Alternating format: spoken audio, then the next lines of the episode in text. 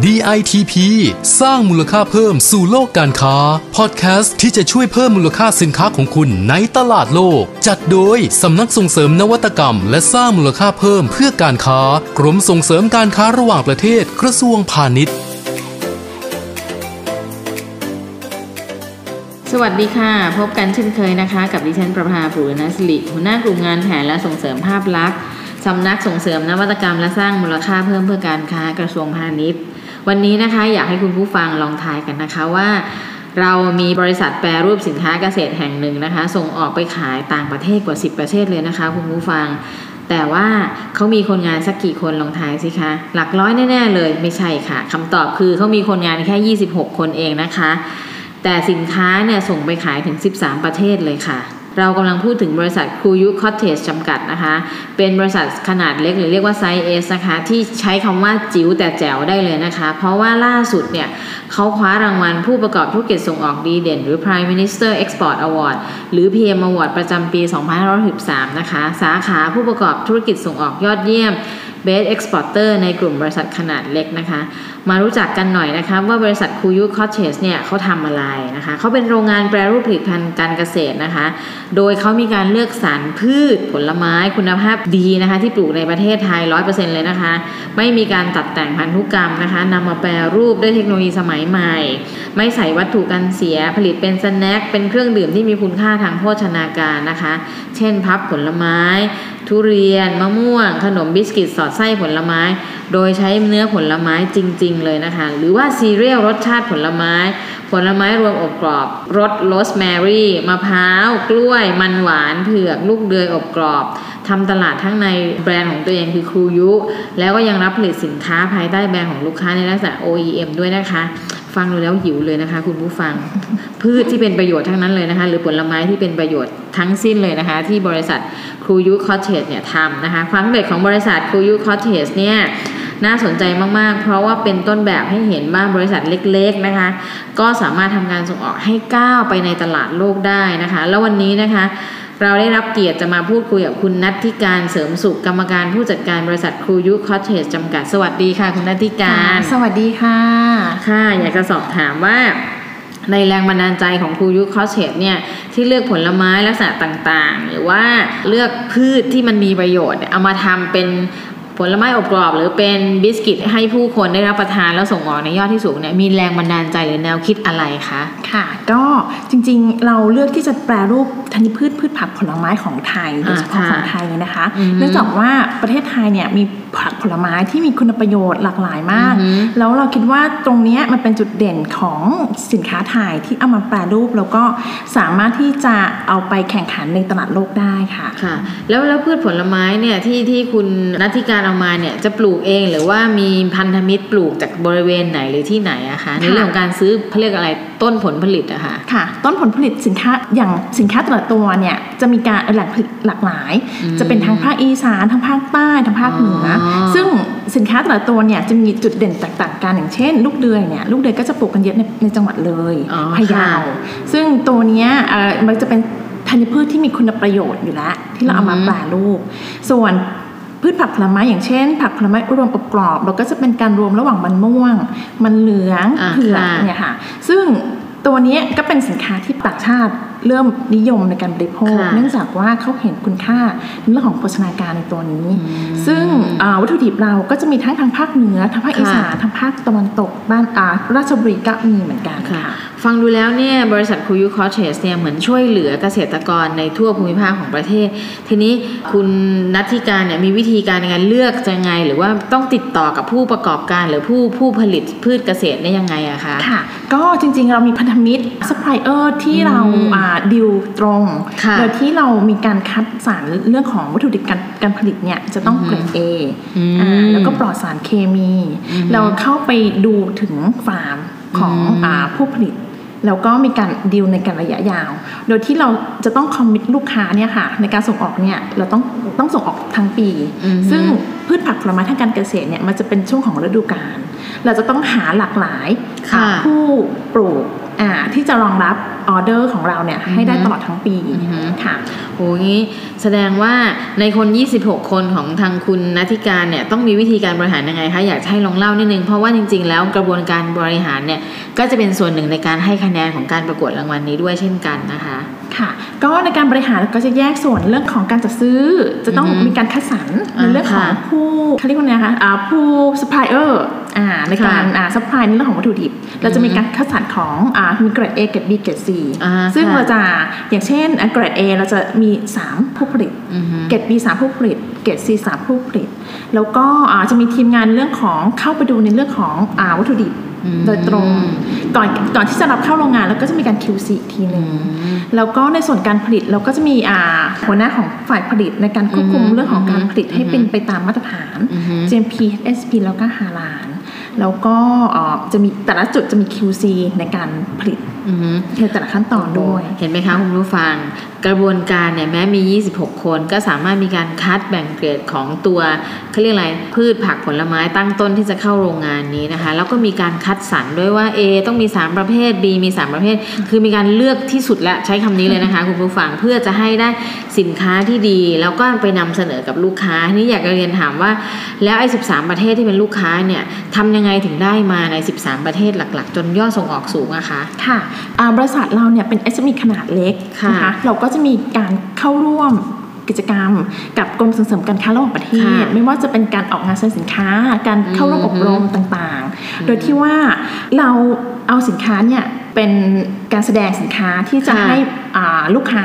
หรือว่าบายเออร์เนี่ยเข้ามาช้อปปิ้งมาดูอืมสินค้าเราอืมโดยเราออกงานสินค้าเนี่ยทุกๆ ปีอือฮึกับกรมส่งเสริมการค้าระหว่างประเทศค่ะแล้วก็แต่ละปีเราก็จะได้ลูกค้ากลับมาอย่างน้อยหนึ่งประเทศอืค่ะมนี่นะคะคุณผู้ฟังถือว่าเป็นเทคนิคอย่างหนึ่งนะคะของผู้ประกอบการไม่ว่าจะเป็นรายเล็กรายใหญ่ คือการเข้าร่วมกิจกรรมกับกรมส่งเสริมการค้าระหว่างประเทศ ซึ่งพอออกไปแล้วเนี่ยคุณจะได้ลูกค้าไม่มากก็น้อยนะคะ อย่างเขาเป็นรายเล็กเนี่ยก็ได้อย่างน้อยหนึ่งหนึ่งราย ซึ่งหนึ่งรายเนี่ยก็น่าจะค้าขายกันระยะยาวเหมือนกันนะคะ ทีนี้อยากจะถามคุณนัทธิการว่า แล้วในส่วนของรางวัล PM Award เนี่ยคิดยังไงถึงมาสมัคร หรือมองเห็นประโยชน์อะไรที่จะได้จากรางวัลนี้คะค่ะ จริงๆอะรู้รู้เกี่ยวกับรางวัล PM Award มานานแล้วอ่าค่ะค่ะ แต่ว่าไม่กล้าสมัคร เอ้าทำไมล่ะคะแหมรางวัลไม่เรากล้าก็สมัครเชิญชวนนะคะให้ทุกคนสมัครได้ ก็รู้สึกว่ามันไกลตัวแล้วเราก็คิดว่าอืมโอ๊ยมันคงไม่ได้หรอกคือสมัครไปเขาก็คงไม่ได้ เข้าใจว่าแหมเอ๊ะ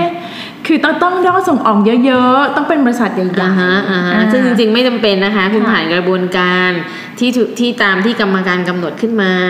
แล้วคุณก็มียอดส่งออกเนี่ยในเบื้องต้นเนี่ยก็ถือว่าผ่านเบื้องต้นก่อนนะคะอะเล่าต่อค่ะแล้วไงคะค่ะก็ทีนี้เนี่ยเราก็ลองจริง ๆ ลองสมัครเมื่อปี 2562อ่าปีที่แล้วอ่าปีที่แล้วค่ะก็ก็อยากรู้ว่าเป็นยังไงเนาะตอนนั้นอือฮึก็ไม่ได้คาดหวังว่าอะไร แต่ว่า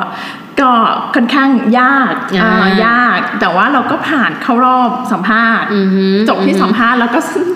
ไม่ผ่านนะตรงนั้นอาจจะมีกระบวนการบางส่วนนะคะใช่คุณผู้ฟังค่ะติดขัดหรือว่าอาจจะไม่ครบอ่าต่อค่ะมค่ะ ก็เลยปีนี้ก็คือเอ่อรู้สึกว่าจะเปิดรับสมัครช่วงประมาณมีนาคมใช่ค่ะใช่เรารับสมัครหนึ่งมีนาถึง 10 เมค่ะษาค่ะใช่แล้วก็แล้วก่อนก่อนที่จะสมัครก็จะมีการเรื่องของอาสัมมนาใช่จะเป็นออนไลน์ เราก็อยากรู้ว่าเกณฑ์เงื่อนไขเนี่ยเป็นยังไงอือฮึเรามันจะเราจะเข้าเกณฑ์ไหมจะเสียเวลาในการสมัครไหมก็เข้าไปฟังแล้วก็ เออ มันก็อาจจะได้นะอ่าอ่าเริ่มมีความหวังก็เริ่มมีความหวังอาจจะได้ทีนี้ก็เออลองลองดูสักครั้งหนึ่งอือฮึสำหรับปี 63 แล้วก็ก็ลองเริ่มสมัครดูค่ะ แล้วสุดท้ายพอได้รางวัลได้ผ่านกระบวนการรู้สึกไงบ้างโหคะไม่คิดว่าจะได้อ้าวจริงๆฟัไม่งคิดดูว่าบริษัทจะไดีขนาดนี้ต้องได้สิคะค่ะเพราะว่าจริงๆก็ถอดใจหลายรอบเพราะว่าเอกสารเยอะมากอ่าใช่แล้วก็ส่งเอาส่งเอกสารรอบแรกเนี่ย ก็โดนตีกลับอือฮึเหมือนอ่าคณะกรรมการขอเอกสารเพิ่มเติมอือฮึอย่างเช่นเราเราเขียนไปเนี่ยจะต้องมีภาพมีอะไรแนบใช่เราก็โอเคแหละก็ ก็ลองส่งไปอือฮึตอนแรกก็ก็ไม่คิดว่าจะผ่านรอบสองค่ะ ก็เรียนคุณผู้ฟังอย่างนี้นะคะ ว่าการสมัคร PM Award เนี่ยในรอบแรกเลยเนี่ยเขาจะเป็นการกรอกใบสมัครด้วยตนเอง แล้วก็แนบเอกสารไปตามที่ระบุเช่นอาจจะต้องมีเอกสารเกี่ยวกับการส่งออก เอกสารเกี่ยวกับธรรมาภิบาลค่ะเอกสารเกี่ยวกับระบบการบริหารภายในโรงงาน ซึ่งบางโรงงานถ้ายังไม่ได้เป็นขนาดใหญ่เนี่ยอาจจะไม่ได้ทำไว้ เพราะฉะนั้นเนี่ยเหมือนที่คุณนัทธิการพูดว่าเอ๊ะอันนี้ก็ยังไม่มีแต่จริง ๆ แล้วบริษัทเนี่ยมีกระบวนการต่างๆ เหล่านี้ที่ดิฉันกล่าวเนี่ยเกิดขึ้นในโรงงานอยู่แล้วเพียงแค่ไม่ได้ทำเป็น flow chartหรือไม่ได้ทำเป็นไดอะแกรมให้คนเห็น เพราะฉะนั้นเนี่ยหลาย ๆ โรงงานเนี่ยอาจต้องไปปรับปรุงหรือปรุงแต่งตรงนี้ของตัวเองว่า เรามีกระบวนการทุกอย่างเลยเพราะโรงงานมันต้องมีหัวหน้ามีคนคุมมีใบสั่งงาน ซึ่งต่าง ๆ เหล่านี้มีแม้กระทั่งการตรวจสอบคุณภาพของสินค้าที่ผลิตออกมาแล้ว เพราะฉะนั้นเนี่ยในปีหน้าเรายังรออยู่ช่วยไปทำเอกสารต่างๆ พวกนี้ให้ครบถ้วนให้ถูกต้องตามกระบวนการ ก็จะสำเร็จเหมือนทางคุณนัทธิการที่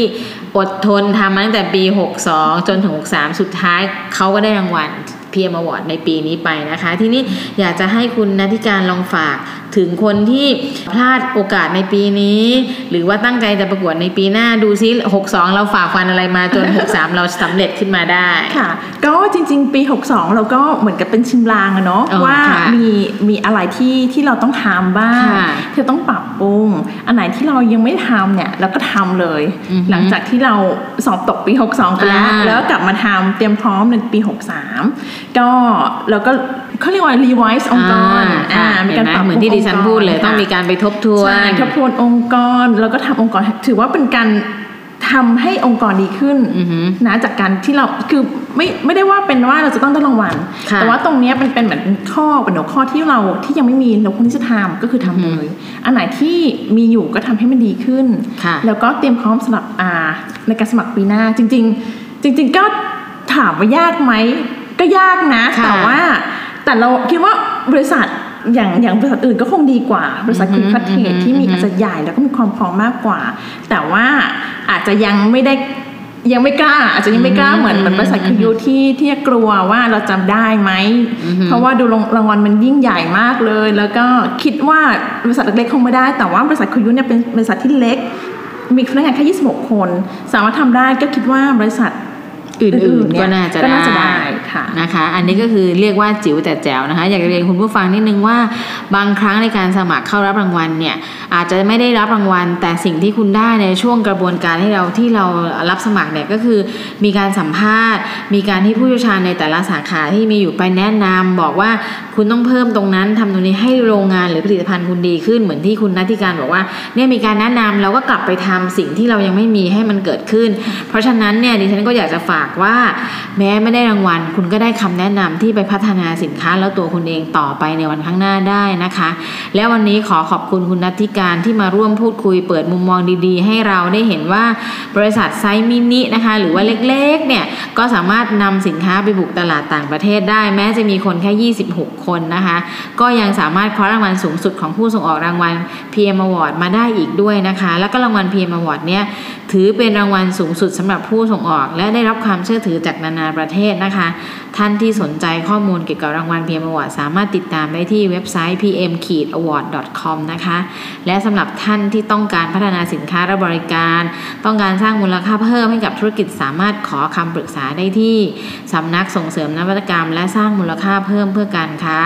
www.jtp-design.com หรือสายด่วน 1169 นะคะ สุดท้ายค่ะ ฝากติดตามพอดแคสต์ JTP สร้างมูลค่าเพิ่มสู่โลกการค้า ทุกวันจันทร์ถึงศุกร์นะคะ แล้วก็อย่าลืมกด subscribe กดไลค์กดแชร์ เพื่อเป็นช่องทางให้เราเสิร์ฟข้อมูลดีๆ ถึงไม่ร้อนมากก็น่าสนใจให้คุณผู้ฟังทุกวันนะคะ แล้ววันนี้เราสองคนนะคะ ดิฉันกับคุณนัตติการ ขอกล่าวคำว่าสวัสดีคุณผู้ฟังนะคะ สวัสสวัสดีดีค่ะค่ะ DITP สร้างมูลค่าเพิ่มสู่โลกการค้า ติดตามข้อมูลข่าวสารและกิจกรรมดีๆ เพิ่มเติมได้ที่ www.ditp-design.com หรือสายด่วน 1169